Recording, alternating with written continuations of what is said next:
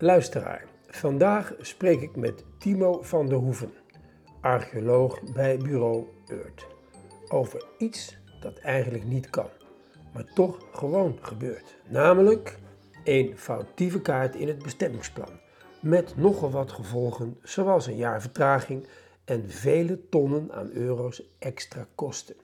Luister mee. Aangeschoven bij mij is Timo. Timo, fijn dat je hier zit. Dankjewel. Je bent archeoloog en een korte blik op jouw cv laat zien dat jij één rechte lijn hebt getrokken, volgens mij vanuit je school, misschien wel zelfs lagere school, naar het vak van archeoloog. Want dat is gewoon, komt overal terug. Ja, eigenlijk wel, maar misschien wel een onbewuste rechte lijn. Ik wilde altijd uh, hartchirurg worden. Oh, echt? Ja, en, uh, en ik weet nog, ik zat, uh, ik denk in vijf gymnasium en toen was ik mij daarop aan het voorbereiden om, om een studie medicijnen te doen. Maar toen zag ik er toch een beetje tegenop, want dan ja, moet je eerst een basisopleiding doen. Dat was geloof ik vier jaar en dan nog vier jaar specialiseren en dan nog twee jaar kooschappen. Toen dacht ik, ben ik tien jaar aan het studeren. En toen dacht ik, ik weet niet of dat dit echt wel is wat ik wil. En toen heb ik een, een beroepentest gedaan. En toen kwam, er, toen kwam eruit, ik, ja, ik weet niet wie dat in die beroepentest heeft gezet, maar dat ik archeoloog moest worden. Doe maar. Met zoveel specificiteit. Ja, zo specifiek. En uh, ja, ik, dat, tenminste zo herinner ik me hoor. Misschien was het ook wel iets met geschiedenis of okay. iets dergelijks.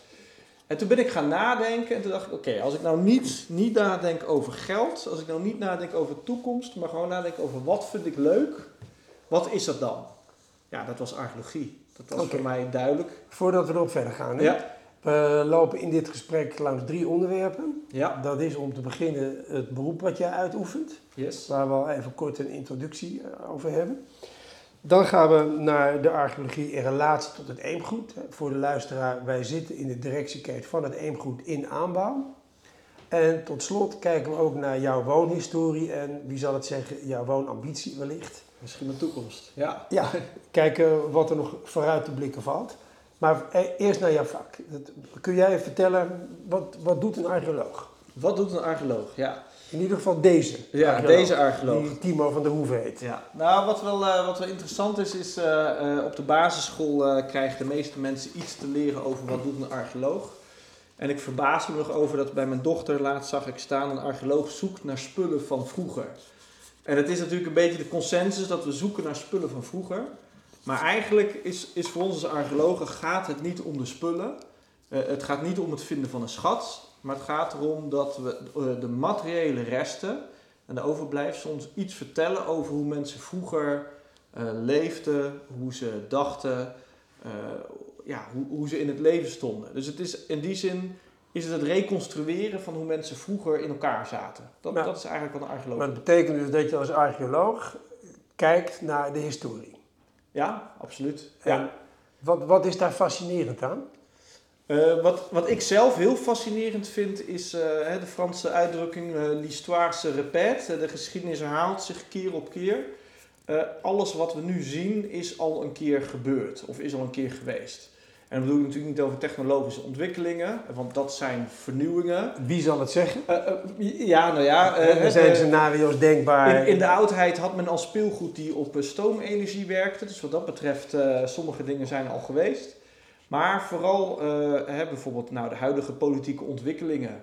Hè, het gekonkel tussen leiders of een leider die in de rug gestoken wordt door zijn medeleiders.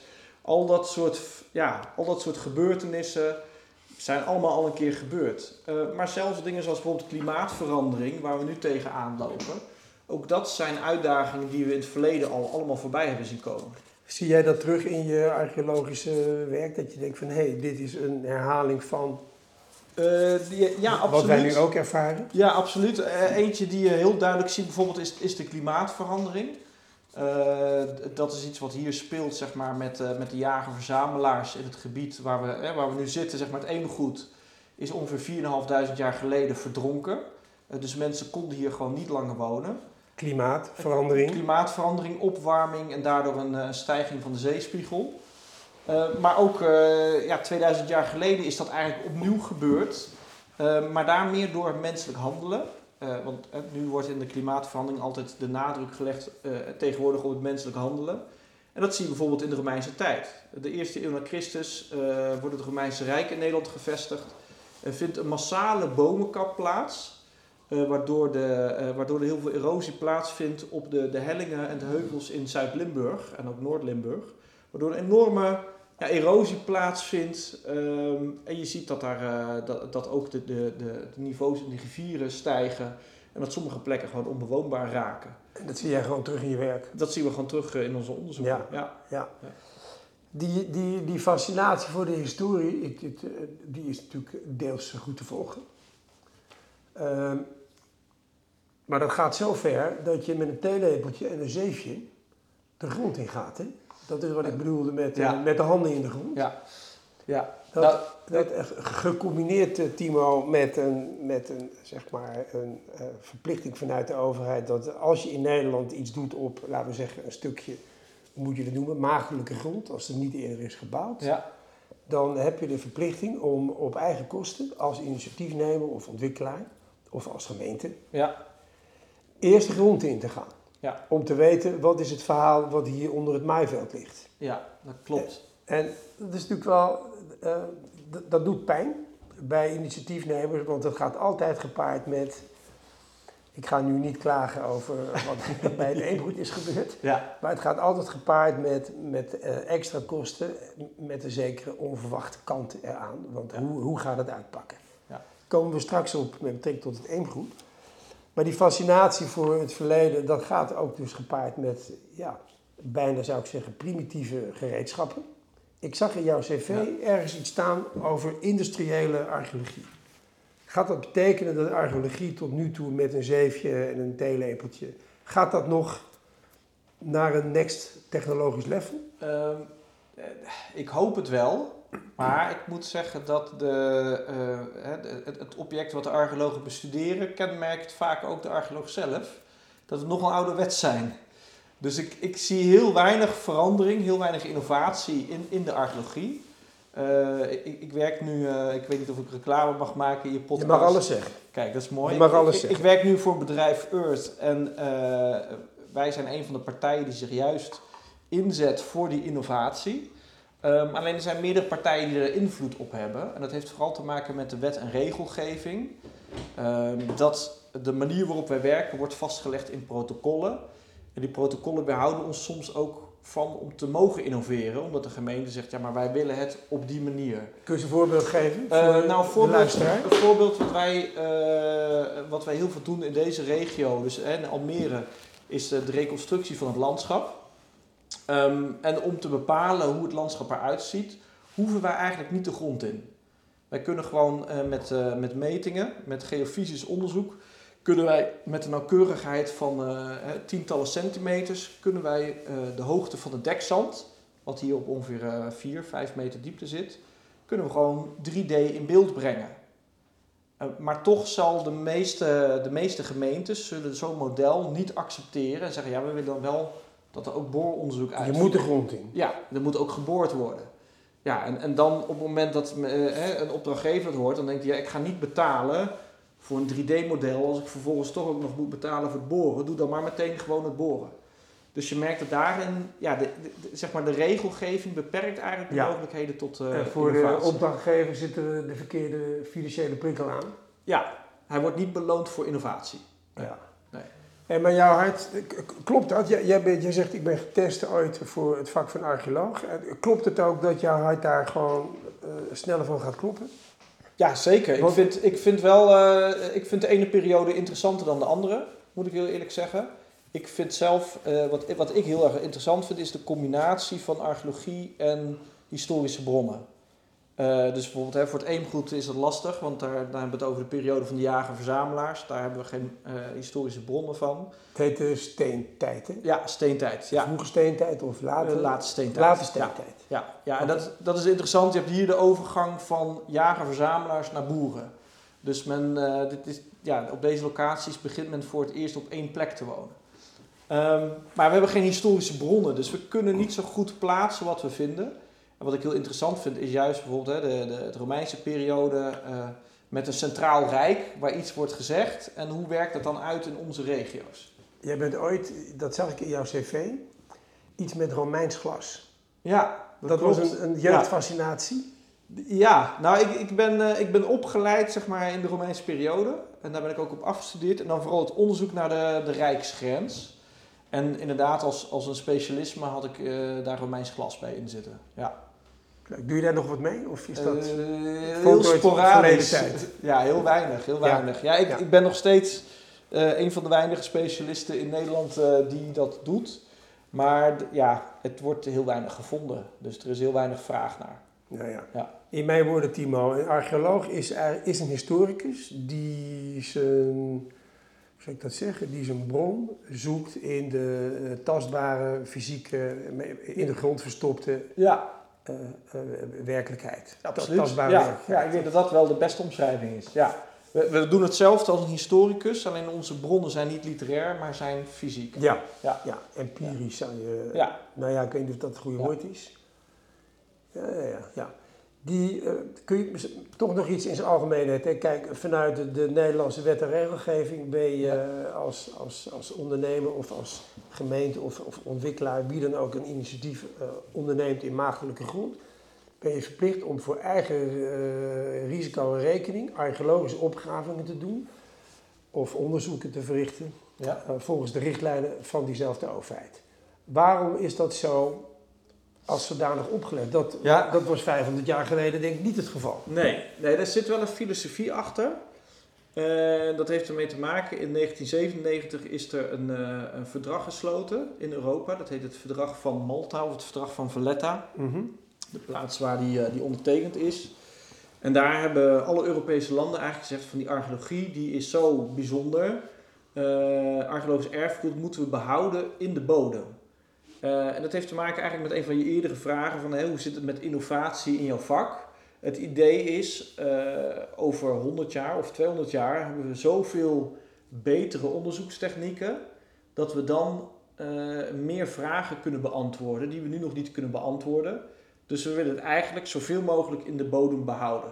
Want archeologie is destructief. Op het moment dat je iets opgraaft, is het weg. Op het moment dat je een, bodemlaag ja, opgraaft, dan, Blootgesteld aan zonlicht en, en zuurstof en dan is het ja, voorbij. dan, dan is hij er niet meer. Hè? Want je informatie komt natuurlijk uit eh, vondsten, maar het komt ook uit sporen. Dat zijn hè, grondverkleuringen. Ja. Ehm, maar het komt zelfs uit eh stuifmeelkorrels die in het zand verstopt zitten.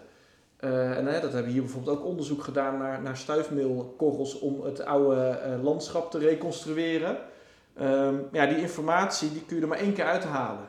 En daarna is die weg. Dus het idee is eigenlijk vanuit Europa gezegd van goh, we moeten die archeologie beschermen. Eh, maar hoe doen we dat dan? En het, het, het idee is eigenlijk, hè, we, eh, we zeggen dat je de archeologie niet mag vergraven. Dus je moet hem in situ behouden. Als je dat niet Ja. kan, in situ, hè? dat is het precies, begrip in eh, situ, in de in, bodem. in de grond. Ja. Als je dat niet kan, dan moet je het ex situ behouden. Dus dan moet je onderzoek uitvoeren. Ehm, en ik denk ook dat het te maken heeft dat de overheid dit gewoon niet kon betalen. En ze hebben gezegd van wij willen dat de projectontwikkelaars daarvoor betalen. En dat moet dan eigenlijk een incentieve zijn om eh, een locatie te zoeken waar geen archeologie zit. Dat is de theorie. De praktijk is eigenlijk dat er bijna geen projectontwikkelaars zijn die echt eh, om de archeologie heen kunnen. Eh, dus uiteindelijk betalen zij voor het archeologisch onderzoek. Wat zou je kunnen zeggen, er ligt overal wel wat. Ja, niet overal. Ik, ik ken wel projecten waar, een, eh, hè, waar bijvoorbeeld geschoven kan worden, ook met bestemmingen, zodat het ontweken kan worden. Eh, we hebben onlangs ook in Almere een project gehad en daar wordt een vindplaats eh, wordt echt ingepast. Dus daar wordt er omheen wordt een, een woonwijk ingericht. Ehm, en, en dat is in die zin het doel van, van deze wet. Dat je niet voor je onderzoek betaalt, maar dat het wordt ingepast. Alleen in de praktijk ja, is het heel vaak gewoon niet mogelijk. Ja. En dat, dat, dat bewaren voor, voor, voor de toekomst, be- betekent dat, dat dat de gedachte is, over 100 of 200 of 300 jaar kunnen we het verhaal nog beter vertellen, omdat we dan slimmer zijn, meer weten, Precies. grotere verbanden kunnen leggen. Ja, Dat, dat is het idee. En Dat- dat idee dat- was er 500 jaar geleden niet en nu wel. precies. Dat, dat is die, het idee erachter. Hè. We kijken nu naar bepaalde eh, eh, noem je het, bepaalde parameters. We kijken bijvoorbeeld naar stuifmeelkorrels. Um, in Almere kijken we ook naar hele kleine micro-organismen. maar er zijn misschien allerlei dingen waar we naar willen kijken, waarvan we nu nog niet eens weten dat ze bestaan. dus die, ja, daar, daar willen we eigenlijk op wachten met ons onderzoek. Um, ja, en tegelijkertijd is het natuurlijk, ja, het is ook een beetje balans houden. Want zonder onderzoek kom je ook niet verder. Als we alles zouden behouden, dan zou onze eh, wetenschap ook heel snel ophouden. Nou, dan moet je stoppen met bouwen. Uh, ja. als je alles wilt behouden, dan zeggen we, we laten alles precies, in situ uh, ja. rusten. Ja. En daarmee is de kous af. Ja, nee, dus dat is ook natuurlijk een balans zoeken, net zoals met gebouwd erfgoed. Je kan niet alles behouden, maar je, het liefst wil je toch ook een deel wel behouden. ja. Uh, Timo, dat, uh, ik denk dat, dat een goed beeld van wat archeologie is. Laten we het bruggetje maken naar het eemgoed. Um, de kennis die er is over archeologie en vindplaatsen, die staat aangegeven op kaarten. Hè? Op, ja. Uh, met archeologische waarden, zoals het dan heet, hebben we allemaal geleerd in het recente verleden. En een, een, een, een echt archeologisch rijke vindplaats heet een monument. Ja. Het is een AMK-terrein, een archeologisch monument en die K is zeker van kaart. Dus ja, archeologische monumentenkaart. Ja. ja. Uh, op, bij het Eemgoed heeft zich natuurlijk een hele interessante situatie voorgedaan. Hè. Die uh, eh, AMK-terreinen staan aangegeven op bestemmingsplannen. Zoals die er ook liggen voor dit gebied Oosterwold. En wat blijkt nou? Hè, uh, op de desktop is zo'n kaart met archeologische monumentenkaarten erop. Hè, met, die, met die archeologische vindplaatsen op een paar kilometer uh, zuidwestelijk, geloof ik, zuid, zuidoostelijk verschoven. Ja. Waardoor het eemgoed niet op een archeologische vindplaats zou hebben gelegen. Maar bij een correctie van de kaart zitten we pal bovenop een fantastische archeologisch monument. Ja. Dat is eigenlijk de conclusie geweest van een van de archeologen voor jou. Uh, die dat vooronderzoek uh, namens ons hebben gedaan. En ik, ik, zal het niet vergeten, het was uh, december 2017. Toen we erachter kwamen dat we bovenop een archeologisch monument zaten. Kijk, zeg ik dat goed? Of was het 2, december 2018? Niet. Even kijken, 1920. Ja, dat was denk ik 2018. 2018 denk ik 2018, ja. 2019 zijn wij uh, betrokken geraakt. Ja, en de betrokken archeoloog uh, toen, die, ik weet het nog goed, we, we, zaten in overleg op het architectenbureau en die jongens die kwamen binnen met klei aan hun schoenen en ik maakte, ik maakte nog een grapje. Uit welke kuil komen jullie? Ja. ja. En toen kwam het hele verhaal. En toen kwam het verhaal van, jongens, jullie hebben de hoofdprijs in de zin van je zit bovenop een archeologisch monument. Ehm, daar moeten we wat mee. En dat is eigenlijk ingewikkeld, want in principe mag je op een AMK-terrein mag je niet, mag je niet bouwen. Ja. Dat moet je in situ moet je dat behouden, want dat heb je net uitgelegd. Uh, maar goed, we zaten er al. We hadden al een verkoopproces achter de rug. Uh, het proces was dermate ver uh, gevorderd dat we toen hebben gekozen voor een pragmatische oplossing. Dat we zeiden, weet je wat, uh, als je je gelijk gaat halen via de officiële weg, je gaat escaleren, dan ga je het vast wel winnen op termijn. Maar ondertussen verlies je je project. Ja, dus laten we verstandig zijn. We gaan het, we gaan het pragmatisch oplossen met een gemeentelijk archeoloog. Dat heeft uiteindelijk tot de oplossing geleid met een aanzienlijke tijdsvertraging en een aanzienlijke stijging van de kosten. Jullie zijn toen in beeld gekomen omdat je dat werk aankon qua omvang en organisatiegraad. En omdat je het heel erg leuk vond ja. om dit soort dingen te doen. Nou, dat is ook allemaal tot een heel goed einde gekomen, Timo. Dat kunnen we nu terugkijkend ook zeggen. Hè. Het eemgoed staat om ons heen eh, in volle glorie eh, in opbouw. Precies, je kan door. ja, we kunnen door. En jij zit in het staartje van het, het, eh, het laboratoriumonderzoek ja. Mag je dat zo noemen? Want ja, ja, zeker, hier op de locatie doe je niks meer. Nee. Maar jullie hebben ergens vuilniszakken vol uh, grond liggen met vondsten. Ja. En die ben je in kaart aan het brengen en dat is het staartje van je werk. ongeveer inderdaad. Uh, ja. ja. Laten we even beginnen bij de majeure vergissing. Uh, bestemmingsplannen hebben de kracht van wet. Ja. Dat is ook goed om te weten voor de luisteraar.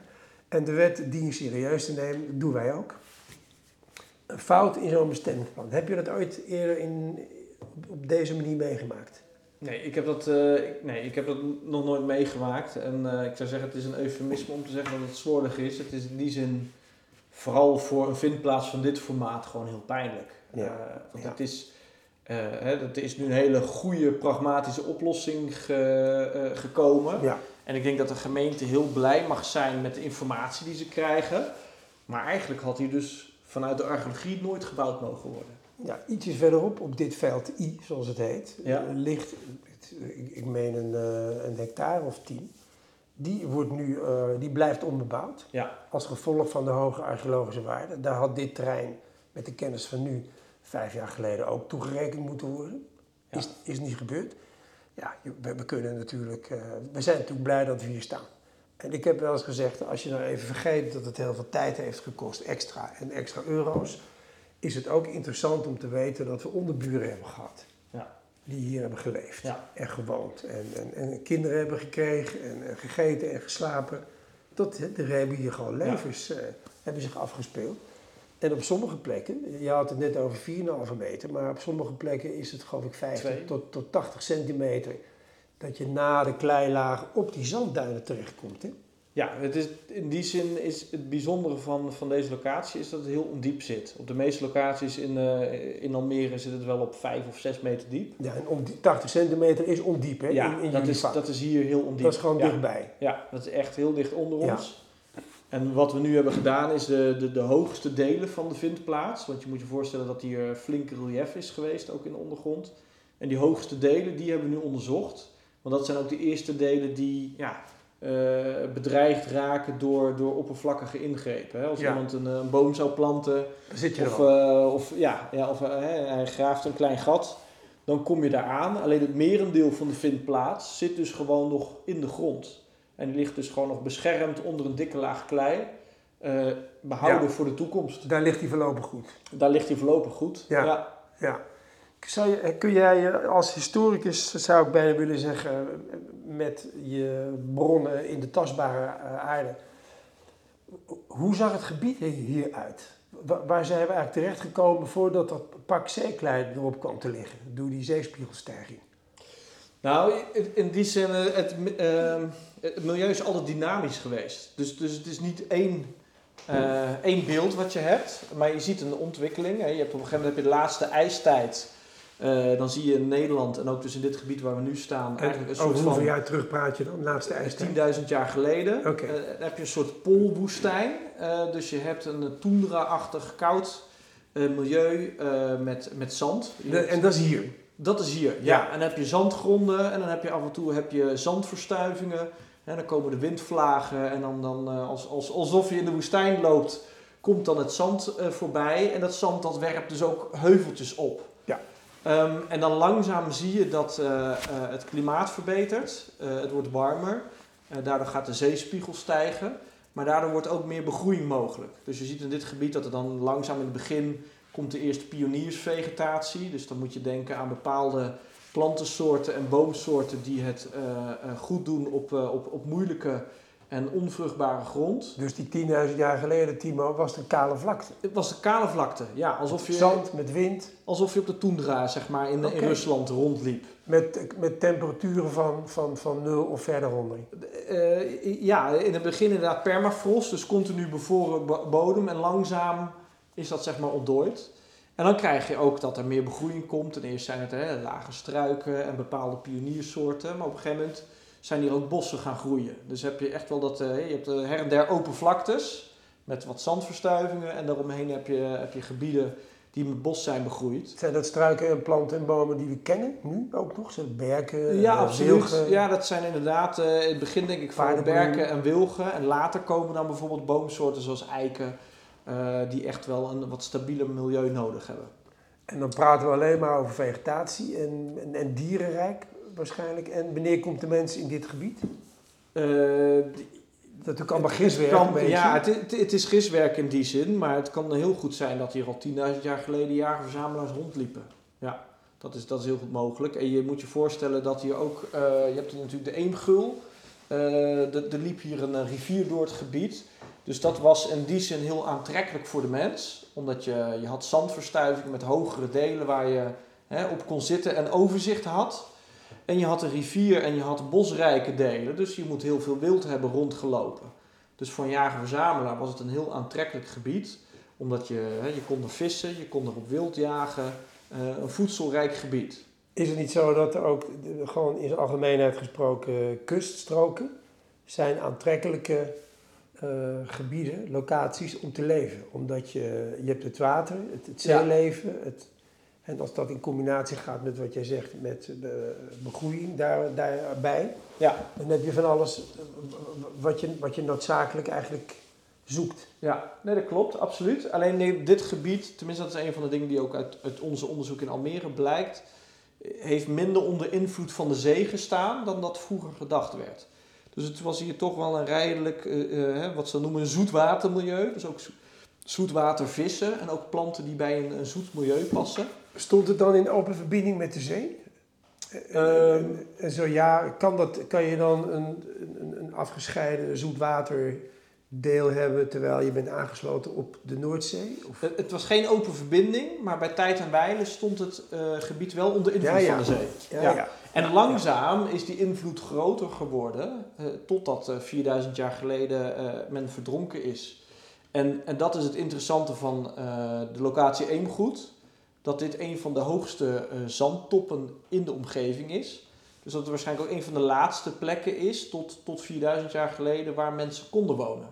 Hey, dus in die periode 10.000 jaar geleden tot 4.000 jaar geleden Ja. is de zeespiegel dermate gestegen dat er vervolgens een, een, ja, werd, werd het open water, is dat kleiparket gekomen. Ja. En over, over hoeveel meter stijging hebben we dan door de 6000 jaren heen ongeveer? Eh, dat is een hele goede vraag, maar aangezien eh, een aantal van die kleiparketten wel eh eh, 6 meter dik zijn en dan zit je hier nog steeds onder NAP, denk ik dat je het zeker hebt over een 10 meter die erop is gekomen Oké, in Ja. die 10.000 jaar. in die 10.000 jaar. Ja. Ja. ja. ja, dus wat dat betreft is er niks nieuws onder de zon en we hoeven, nou ja, dat wil ik niet zeggen dat we geen paniek hoeven hebben over de zeespiegelstijging, maar het is een, ja, het is een continu proces. Ja, het is een interessante discussie. Hè. Die, moet, die moet momenteel eh, erg aan het CO2-verhaal opgaan. Precies. Maar Ja. er zijn ook stemmen, eh, waar ik ook graag naar luister, die zeggen: ja, luister eens. Dat, dat, dat, het, het, het een kan het geval zijn, maar het andere ook. Ja. Dus ja, CO2-uitstoot door de menselijke activiteit, ik geloof het zo. Maar er zijn ook gewoon eh, Ja. in, in breder opzicht eh, veranderingen gaande. Nee, absoluut. En ik denk hoe, dat het zie verschil... jij dat? Nou, ik denk dat het verschil moet worden gemaakt tussen eh, eh, milieuvervuiling en klimaatverandering. Ja, ja. En die twee worden te veel aan elkaar gelinkt. En tuurlijk- CO2-uitstoot valt onder de categorie vervuiling, denk ik. Precies. En die, en die kan zeker een invloed hebben op je klimaatveranderingen. Je kan hem versnellen of vertragen. Eh, maar ik denk dat klimaatverandering zelf is iets wat, wat is, dat, ja, Effect dat vindt life. plaats. Dat, dat, kun je niet... Effect of life in the Ja, universe. ja, dat kun je niet veranderen. Dat, dat is ook een illusie dat je daar zoveel invloed op zou hebben. Milieuvervuiling, denk ik, is gewoon een serieus eh, probleem waar we iets met z'n allen aan kunnen doen. En moeten doen. Leuk dat bredere perspectief. Interessant ook. Ik hoop dat de luisteraar dat ook leuk vindt. Ik kan me, kan me daar van alles bij voorstellen. Zeker als je hier komt te wonen. Wat voor levendige historie zich hier onder de grond eh, Ja. bevindt.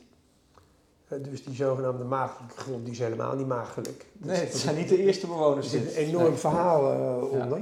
Ja. En wie zal het zeggen, Timo, wat er niet 10.000 jaar geleden, maar 100.000 jaar geleden. Want de planeet Ja, Aarde is toch een paar miljard jaar oud. ja. Dus hè, maar, eh, we ver- lopen al wat langer rond. Ja, ja, verder in de tijd kunnen we niet kijken. Ehm, laten we even inzoomen naar wat heb jij nou hier eh, feitelijk gedaan. Dit gaat over 70.000 vierkante meter grond, 7 hectare. Eh, er ligt van alles wat. Ja. Er, ligt overal wat, Ja. probeer ik te zeggen. Ja. Eh, wat heb jij hier nou, zeg maar gewoon heel operationeel, wat heb je nou gedaan? Nou, wat wij hebben gedaan is, eh, er, is, er is eerst booronderzoek uitgevoerd. Eh, en bij die boring wordt gekeken naar de, de bodemopbouw. En wordt vooral gekeken naar hoe diep ligt het dekzand. Dat waren de allereerste, De eerste fase van onderzoek. eerste fase van onderzoek. Ja, Precies. ja en dat, dat dekzand voor de, voor de luisteraar, dat is zeg maar hè, die, die oude, die oude toendra-achtige vlakte Ja, waarop de Van jagerverzamelaars... 10.000 jaar terug. Precies, waar de jagerverzamelaars op, op rondliepen. Eh, en dat bleef in gebruik tot 4000 jaar geleden. En toen is er een pakket klei opgekomen. Ja. Eh, maar die klei is voor ons eigenlijk helemaal niet zo heel erg interessant. Het gaat ons puur om, om het zand wat daaronder zit. Ik snap dat, het. dat dekzand. Ja. Want daar zit die archeologie in. En dat verhaal van de 6000 jaar. Want dat zie je dus kennelijk Ja. terug in die opbouw van die, Dat zie je op van, in- van die zandlagen ook. Precies, ja. ja. Ja. Ja. En, en wat voor ons, eh, eh, wat voor ons dat, dat is het eerste wat we hebben gedaan, is booronderzoek. En vervolgens hebben we ervoor gekozen om de, de hoger gelegen delen van de vindplaats, eh, dus die delen die binnen 2 meter min maaiveld liggen en dus ook eh, door alledaags gebruik bedreigd worden, om die op te graven. Dus die zijn eigenlijk volledig opgegraven. Daarvoor hebben we putten, putten gemaakt. Eh, ik meen dat die ongeveer 10 meter breed waren. En dan verschillende lengtes. We hebben daarin gestaan. Mijn dochter Ja. heeft er met de klei gespeeld. Ja, Durf ik nu wel te bekennen. ja. Ja, daar, daar, daar, eh, daar hebben wij dan vlakken aangelegd. Hè. Dus dan zijn we laagsgewijs eh, naar beneden gaan graven tot we op dat zand kwamen. En in dat zand eh, zie je dan de sporen van de jager-verzamelaars. En die zien er dan vooral uit als, hè, je moet je het voorstellen, dat zijn verkleuringen in de grond. Want die mensen hadden nog geen steenbouw. Maar die, ja, die zetten een tentje neer en die maakten een haardplaats om, eh, om eh, eten te koken of, of, of en dat te tentje dat kwam niet bij eh, de kampeerwinkel vandaan. Nee, maar, nee dat, was, dat was homemade. ja. ja. stokken en huiden. Of, ja, stok en huiden meestal. en, en daar vind je dus, soms vind je dus inderdaad de, de restanten van, van de palen die er hebben gestaan, kun je nog terugvinden. Eh, maar vaak ook helemaal niet. Wat je wel heel veel terugvindt, dat zijn de, de haardkuilen, zoals we die noemen. Dus men groef een gat, omdat je anders door de wind natuurlijk moeilijk een eh fikkie kan stoken. is En nog steeds zo. ja, je kan het ook niet goed beheersen. Want als je in, de open, in een open veld een fikkie stookt, dan weet je niet waar het heen gaat. Dus je maakt een gat en daar stook je een fikkie in. En, eh, en die gaten, ja, die vinden wij terug. En dat is voor ons een heel tastbaar bewijs. Ehm, en wat jij zei, we zijn nu bezig met het laboratoriumonderzoek. En een, een onderdeel daarvan is dat uit die haardkuilen hebben wij monsters meegenomen. eh, en de houtskool die daarin zit, die wordt gedateerd. Dus we weten zometeen weten we exact van, hè, er zaten eh, in die haardkuil is iemand geweest en die zat daar rond 6100 jaar geleden. Eh, en in de haardkuil daarnaast kan het zomaar zijn dat dat 5400 jaar geleden is geweest. We hebben natuurlijk over een hele lange periode. Ja, we weten niet of dat deze mensen er gelijktijdig zijn geweest. ik snap het. Of een periode lang. keer. Ja. Ja.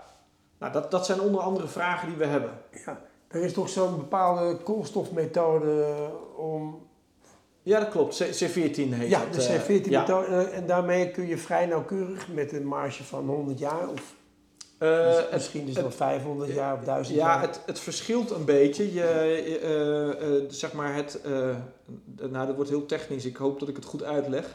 Maar eh, het koolstofatoom ehm, heeft een, een halfwaardetijd, dus, dus het vervalt eh, over een bepaalde periode. Hoe verder je teruggaat in de tijd, hoe minder nauwkeurig dat is. Eh, Ja. Maar bijvoorbeeld inderdaad, als je nu een monster hebt dat 2000 jaar oud is, eh, dan, dan is je marge van je datering is ongeveer ja, 150 jaar voor of 150 jaar Dat is niet zo gek. Nee. Op zo'n tijdschaal, Precies. zou ik zeggen. Ja. Hey, ehm, dat wordt momenteel onderzocht. Hoe lang gaat dat nog lopen, dat onderzoek? En hoe ver ben je al? Ja, wij zijn, eh, eh, we hebben natuurlijk op het moment dat we hebben gegaan, we hebben heel veel eh, monsters meegenomen. Hè. Ik vertelde net al even over dat we onderzoek doen het landschap op basis van stuifmeelkorrels. Ja. Nou, daarvoor slaan we stalen bakken in het profiel van zo'n zo'n opgravingsput. En daar moeten dan slijplaten van gemaakt worden in een laboratorium. Ja. En Eh, jij zegt heel veel, hè? Even voor, Ja. voor de gewone eh, man en vrouw die ik eh, ook ben.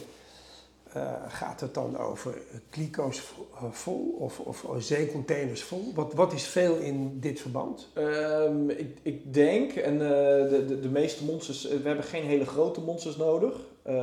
Monsters zijn meestal 5 liter groot. Ja. Ja, ik schat in dat we iets van, eh, van 300 monsters of zo hebben, hebben verzameld. En dan verschillende soorten monsters voor verschillende soorten analyses. Van gemiddeld 5 liter omvang. Ja, En dan praat je over 1500 liter aan, aan, monstermateriaal. aan- aan materiaal dat Ja. door het lab heen gaat. Ja, nou, en voor die monsters hebben we nu eigenlijk voor alle monsters bekeken van welke monsters zijn geschikt voor analyse. Eh, bijvoorbeeld, eh, we nemen een grondmonster om te kijken of er stuifmeelkorrels in zitten. Maar als er geen stuifmeelkorrels in zitten, kunnen wij niks met dat monster. Nou, die fase hebben we nu gehad. Dat, Dat stuifmeel is belangrijk, hè? Ja. Dat heb je al een paar keer genoemd. Ja. Ja, stuifmeel is in die zin een hele belangrijke indicator, omdat stuifmeelkorrels vergaan eh, in bepaalde milieus, vergaan niet. Ehm, en elke plant en elke boom maakt stuifmeel. En stuifmeel van eh, eh, gewone plantensoorten, die vallen vrij lokaal neer. Van sommige boomsoorten eh, komen ze nog iets verder weg. Dus het helpt ons om het lokale milieu te reconstrueren en de vegetatie die er op de plek was, maar ook op een iets grotere afstand. Ja, ja, dus die, die, Ja. dat een beetje de handtekening. eh, de, de, de stempel van, van die tijd. Absoluut, ja. Ja, ja, Ja. ja. en dan kun je bijna, want we praten natuurlijk over de Zwifter bandcultuur. Hè? Dat is zoals het hier is gelabeld. Klopt. Misschien ja. moeten we dat nog even toelichten. Want hoe is dat zo Ja. gekomen, Timo, dat dit de Zwifter bandcultuur heet? Ja, dat heeft ermee te maken dat eh, de- eh, de archeologische resten die we hier hebben aangetroffen, ehm, eh, of in ieder geval een deel ervan, laat ik het zo zeggen, zijn uit de, de, de late steentijd. Dus dat is eigenlijk de, de periode van overgang van de steentijd naar de periode erna. En dan krijg je, je hebt jager-verzamelaars en die trekken rond als een soort nomaden. Dus die, die hè, trekken van plek naar plek. Ehm, maar dan eh, komt vanuit het Midden-Oosten eh, komt het idee van je kan ook op één plek wonen. En met akkerbouw kun je je eigen, eh, hè, je eigen gewassen verbouwen. Dus hoef je niet continu rond te trekken, maar kun je je op één plek settelen. Nou, die periode, dat is eigenlijk de periode die we hier onderzoeken, waarin precies die overgang zit. En dat is ook de periode dat men aardewerk begint te produceren. Eh, de periodes daarvoor eh, gebruikt men eigenlijk geen aardewerk. Dus dat is een nieuwe uitvinding. Van je kan dus klei gebruiken om een, hè, een pot te, te bakken of een pan of eh, ja, iets in te bewaren. iets in te in te bewaren. koken later. Precies. En, en wij vinden dus hier, vinden we ook, dat maakt één goed bijzonder. We hebben in de, de boringen, maar ook in ons opgravend onderzoek, hebben dus heel veel stukken aardewerk teruggevonden. En die eh, zijn dan vaak versierd. En in Nederland is het, het type aardewerk wat we hier vinden, is voor het eerst gevonden in Zwifterband. En vandaar dat men dat toen heeft genoemd de Zwifterbandcultuur. Ja, en dat is een plaatje hier in de Flevopolder. dat is hier vlakbij. Ja. En jij noemt even zo terloops, vanuit het Midden-Oosten kwam de landbouw. ja. De eerste vormen ervan, denk ik. Hè? De agrarische revolutie, zeggen, we, zeggen we wel eens. Ja, Komt precies. die uit het, uit het Midden-Oosten van Europa of uit Eurasië? Is, is dat Ehm, de beweging? Wat ik altijd geleerd heb, dat is niet mijn, mijn expertise, maar eh, wat ik tijdens de studie heb geleerd, is dat het uit het gebied de Levant komt. En dat is, als ik het goed zeg, het gebied rond eh, Irak, Iran, Israël, eh, Egypte, een beetje die regio. Mediterrane. Ja, maar dan wel richting, richting, eh, richting, richting Azië, zeg maar. Ja, Ja. ja, Ja. oké. Of het Midden-Oosten, sorry. Ja, Ja, ja, eigenlijk het huidige oké, Midden-Oosten. daar is dat. goed, dat is een heel ander verhaal. Maar, Ja. maar, maar die, laten we zeggen, methodiek, die is ook deze kant opgekomen. En dan heeft het zin om met aardewerk dingen te bewaren. Want ja, als je rondreist, wil je dat natuurlijk, dat hebben we nog steeds, wil je dat licht hebben. Ja, precies. Als je niet kampeersetje wil je geen zware voorraadpotten hebben. Nee, heb je niet Nee, je, nee. je, je koekenpan met anti-aanmaklaag zitten. Ja, nee, nee dus, dus Ja. daar komt inderdaad de noodzaak vandaan om, eh, om vaatwerk te hebben. Want inderdaad, je graan wil je kunnen bewaren. Ja, waar ga je dat in bewaren? Nou, dan, dan kom je inderdaad met, eh, met aardewerk aan. En het is natuurlijk wel, eh, jouw vraag is interessant, van, hè, eh, eh, komt die techniek uit het Midden-Oosten? Of, of komen die mensen uit het Midden-Oosten? Ja, dat is een onderzoek wat nog steeds voortduurt. Vroeger was het idee van hè, de jager-verzamelaars, die zien die boeren en die denken wij gaan dat ook doen. Ehm, nu lijkt het erop dat je tegelijkertijd mensen had die jager-verzamelaar waren en mensen hadden die boer waren. En je moet je voorstellen, ik denk dat ook nogal wat, wat vergt om te kiezen van ik, ik word nu opeens boer. Het is een overstap, want hè, van generatie op generatie ben je gewend om als nomade, als jager-verzamelaar rond te trekken. En dan kies je er opeens voor om iets nieuws te gaan doen en je op één plek te zetten. Ja. Ja, dat, dat vergt denk ik nogal wat. eh. ja, dat is natuurlijk gewoon niet in een jaar tijd gebeurd. Dat, dat- Nee. Dan praten we mogelijk ook over duizenden, misschien wel over tienduizenden jaren waarin die transitie zich heeft. Ja, het, het lijkt toch vrij rap. Uh, Als in, eh, in een periode van duizend jaar is dat wel voltooid. Ja, ja.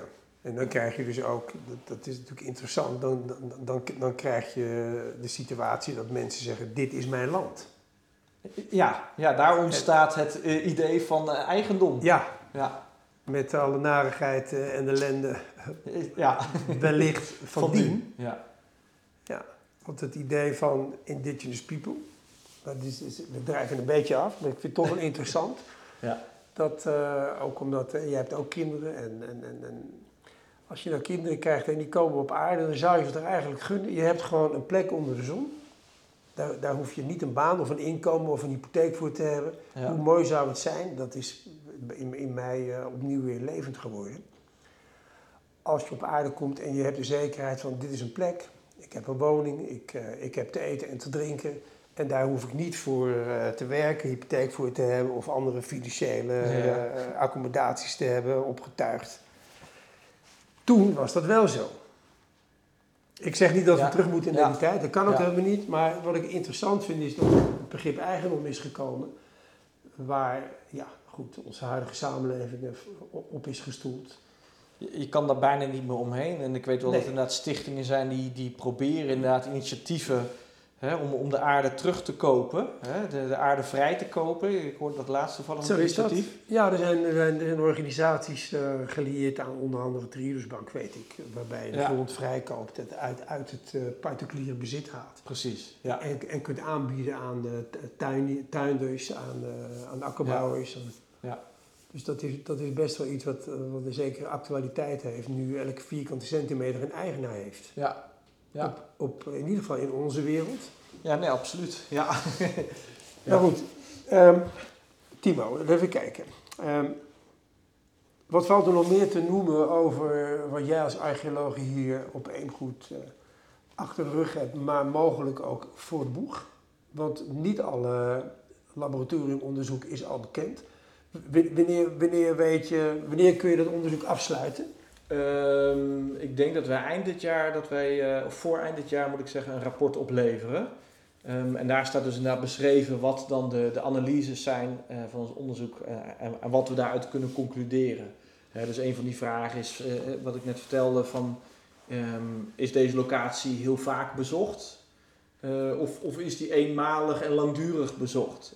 Zijn dat, het kan best zijn dat die duizenden jaren lang is bezocht, want het was een hoge dekzandkop. Het Ja. kan zijn dat men daar keer op keer op keer eh, weer terugkwam. Ja. Ehm, dus dus eh, dat zijn bijvoorbeeld vragen die we willen beantwoorden. ja. En je Eh, praat over we. Ben jij zelf actief betrokken bij de interpretatie van je gevonden resten?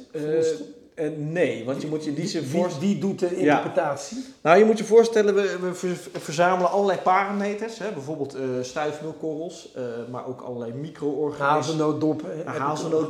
Ja. eh, eh, maar ook micro... Beenbotten. Ja, maar ook micro-organismen. We hebben ook eh, ehm, eh, slijplaten maken we van de, de bodemopbouw. En eigenlijk voor, voor al die parameters, overal is een specialist voor die onderzoek doet. Dus het is een multidisciplinair onderzoek. Dus je praat over, zeg eens wat? Over twintig verschillende specialisten. Dat meen je. Ja, en die, die kijken allemaal naar een eigen onderdeel. Hè. Er is bijvoorbeeld ook een- één specialist die kijkt alleen maar naar het aardewerk. Want er zijn stukjes aardewerk. Een andere specialist kijkt alleen maar naar de vuurstenen. Want er zijn En heel jij veel... hebt de regie over dat hele clubje? Ja, ik, ik mag zeg maar eh, meekijken van, goh, hè, we, we, eh, de, de aardewerkspecialist ziet dit, de natuursteenspecialist ziet dat. Eh, maar hoe hangt dat dan samen met de andere resultaten? En wat betekent dat dan als we dat allemaal samen bekijken? Wat wordt dan Dus- het totaalbeeld? Precies, wat wordt het totaalbeeld? En, en mijn rol daarin is ook eh, om, om datgene wat, eh, wat de specialisten zien, om dat te vertalen eh, naar jou en mij, zodat wij ook begrijpen wat er staat. Ja. Bijvoorbeeld, wij, wij doen bijvoorbeeld ook onderzoek naar de samenstelling van, van water, hoe dat er vroeger uitzag om je milieu te kunnen reconstrueren. Wat ik net vertelde over de invloed van de zee. En dan is er één iemand die kijkt bijvoorbeeld eh, naar diatomeeën en foraminiferen. Nou, dat zijn kleine micro-organismen. Mhm. Ehm, en dat is een superspecialisme. En die persoon die daar naar kijkt, die kan daar dan heel veel superspecialistische info eh, over geven. Alleen de vraag is dan, nee, maar wat betekent het nou? Ja. Eh, was het nou zoet of was het zout? En dan, hè, dan krijg je een verhaal, nou, wij zien in dit organisme zien we dat, en in dat organisme zien we dat. Maar uiteindelijk moet het komen tot een, een conclusie waar jij en ik iets van snappen. Ja, Nou, dat, dat is een beetje mijn, mijn rol in het geheel. ja, en wie gaat dan, ben jij dan ook degene die zeg maar, het verhaal opbouwt, bestaande uit die tientallen ingrediënten die al die specialisten op tafel hebben gelegd? Ja, maar dat doen we wel samen. Dat is ook in, in Met die teamverband. specialisten. Ja, ja, ja.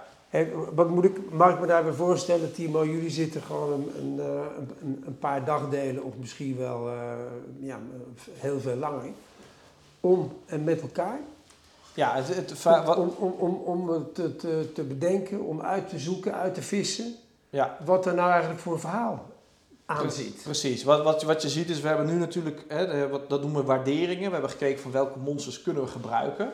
Nou, daar is al heel veel overleg geweest tussen de specialisten. Nu gaan sommige van die, eh, eh, noem ik maar even, superspecialisten gaan, eh, hè, gaan op zichzelf aan de slag. Met, met de onderzoeksvragen die we hebben in hun achterhoofd gaan ze, gaan ze analyseren. En dan komen ze straks terug met resultaten. En ja, dan komt er weer een discussie van hè, ik zie dit en ik zie dit. En hoe moeten we dat dan interpreteren? En dan zitten we samen met de hele groep van specialisten. Verwacht je dat het een makkelijk samenhangend verhaal wordt, of zitten er hele sterke speculatieve kanten aan? Nou, ik Of denk... moet dat nog blijken? Ik, ik denk, en dat is natuurlijk inherent, inherent aan, aan ons vak, ik, ik denk dat je straks nog meer vragen hebt dan, dan antwoorden. Ehm, ja, dat, dat zal altijd zo blijven, denk ik. En dan kom je terug met je boormachines en dan eh, ga je gewoon midden in die Nee, landschapskamers. voorlopig, eh, voorlopig niet. Eh, de komende 200 jaar zal hier denk ik niks meer gebeuren. Oké, Ja. oké. Ja. Ja. Dus de kleinkinderen van de kinderen van onze kinderen. Nee, nou kijk, kijk in die zin, eh, Almere is natuurlijk een heel groot gebied ehm, met, met honderden vindplaatsen. Dus je, eh, wat we hier zien, ehm, geeft antwoorden op een aantal dingen en roept nog meer vragen op. En die vragen nemen we gewoon mee naar de volgende locatie waar een onderzoek moet plaatsvinden. Ja, ja. Hoe gaat straks het verhaal eruit zien? In welke vorm? Wordt het een, wordt het een, stuk tekst? Wordt het een, een, een Ja, dat- documentaire? Iets filmisch? Of... Eh, nee, wij- wat wij zeg maar, eh, wat wij voor, voor de wet moeten opleveren is een wetenschappelijk onderzoeksrapport. Dat is tekst. Eh, dat is tekst met heel veel analyses en allerlei bijlagen van specialisten. Tabellen, grafieken. Precies, en dat moet, allemaal, moet dat allemaal opgeleverd worden aan de gemeente. Wat wij voor, voor jullie als opdrachtgever ook nog opleveren is ook een, een korte film. Ik meen dat dat een film is van een vijf minuten waarin dus ook waar we wat laten zien over het onderzoek en wat hier is uitgevoerd. Leuk. En dan eh, komt Ja. de voice-over van jou. Om, om- Nee, niet van mij. eh, nee, nee, dat wordt, eh, dat wordt door iemand anders eh, ingesproken. Oké. Ja, ik heb geen voice-over stem helaas. Nou, dat, eh, Ja. dat laten we aan de luisteraar, Timo. Nee, die moet wat dieper zijn, eh, die voice-overs. Ja? Ja, ja. Oké. Maar de spirit zit er wel in en dat is denk ik ook een belangrijke trigger. Ja.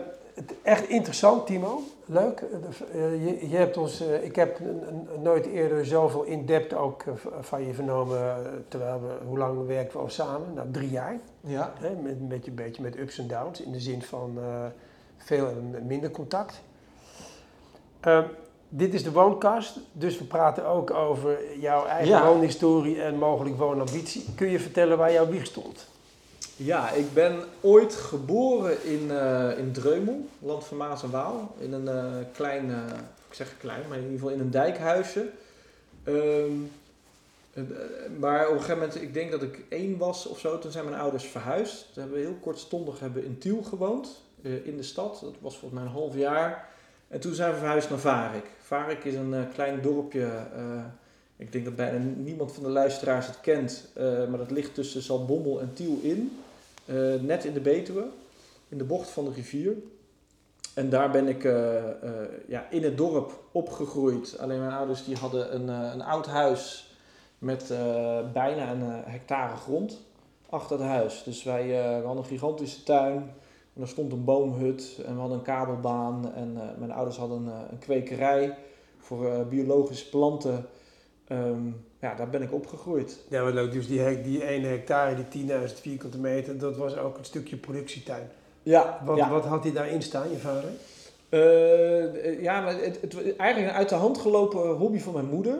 Mijn moeder Mhm. verzamelde inheemse tuinplanten. Eh, dus eh, eh, het, zoals, zoals sommige mensen in het dorp het noemden, de onkruidkwekerij. Want, eh, Oh, echt? eh, ja, wat de boer niet kent, dat, eh, hè, dat wil hij ook niet hebben.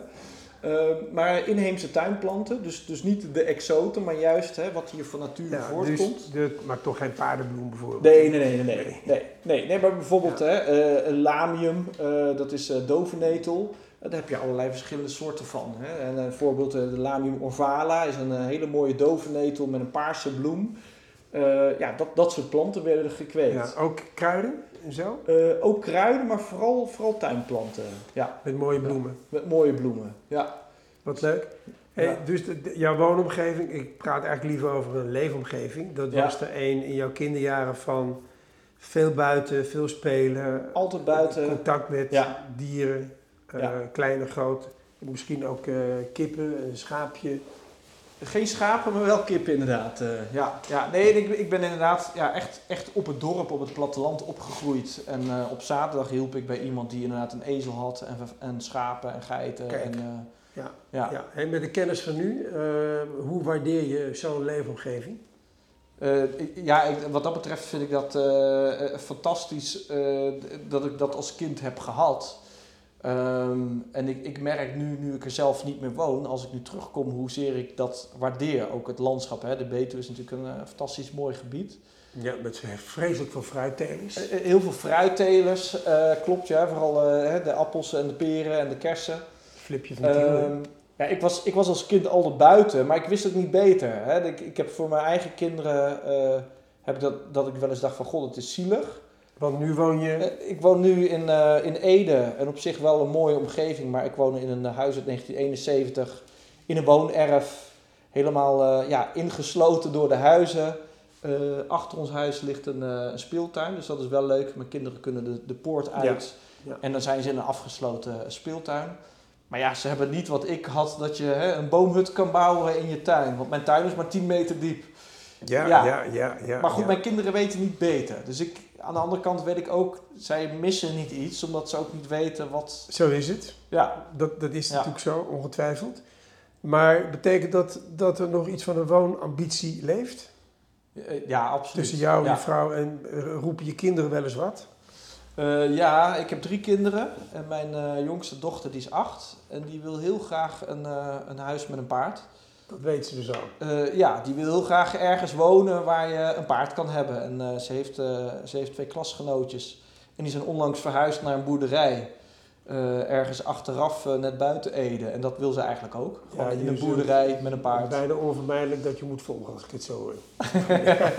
Als mijn portemonnee toeliet, zou Ja, ik zo ja, verhuizen. ja, Ja, ja. ja. Ja, de goedkoopste regio voor buiten wonen is het oosten van het land. Hè? ja. En, en ik, ik moet wel zeggen, Ede, is, eh, eh, Ede adverteert tegenwoordig ook met dat het de achtertuin is van Utrecht.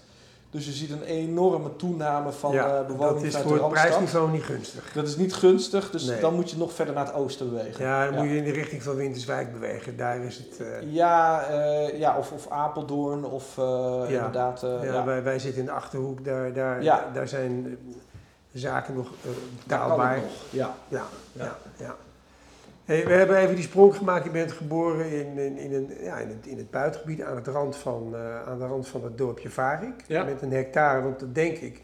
Is, is het een lintdorp?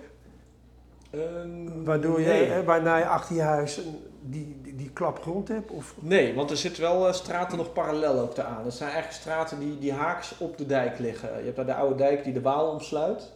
En, en daar eh, is eigenlijk, je wel als een soort lint langs die dijk, eh, Ja. met dan parallel dan nog een aantal straten aan. Ja. Ja.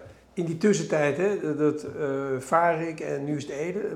Hoe, hoe is de woonhistorie daartussenin verlopen? Nou, ik, ik ging, op een gegeven moment ging ik vanuit Varik ging ik studeren in Amsterdam. Ik ging archeologie studeren aan de Universiteit van Amsterdam.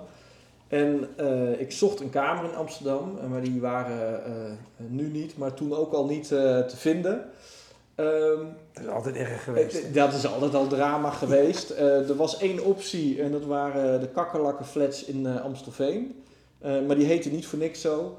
En vanaf Amstelveen had ik bijna drie kwartier reistijd om, in, om bij de universiteit te komen. En toen kon ik, toen kon ik zeg maar, bij iemand in Ede een kamer huren. En dat werd mij aangeboden. En toen dacht ik, nou, ik doe dat gewoon tijdelijk. En vanaf Ede had je een rechtstreekse verbinding met eh, Amsterdam-Amstel elk kwartier. Ik snap het, als je drie kwartier van Amstelveen naar de GU moet, Ja. En je zit in de trein misschien wel met dezelfde reistijd. Dezelfde reistijd. En, en toen kon ik in Amsterdam een, of in Ede een kamer krijgen bij een, een Surinaamse vrouw die verschrikkelijk lekker kookte. Um, en mijn je mocht aanschuiven? Uh, ik mocht daar altijd aanschuiven. En, en, mijn idee om daar dus eventjes te wonen werd uiteindelijk gewoon ongeveer mijn, uh, mijn hele... Nou, niet mijn hele studietijd. Op een gegeven moment ben ik... Want hè, Ede, heb je, Ede Wageningen heb je ook best wel veel studenten ja. en studentenwoningen. Dus ik heb daar op een gegeven moment nou, nog hè, een beetje heen en weer bewogen van de ene studentenhuis naar de andere.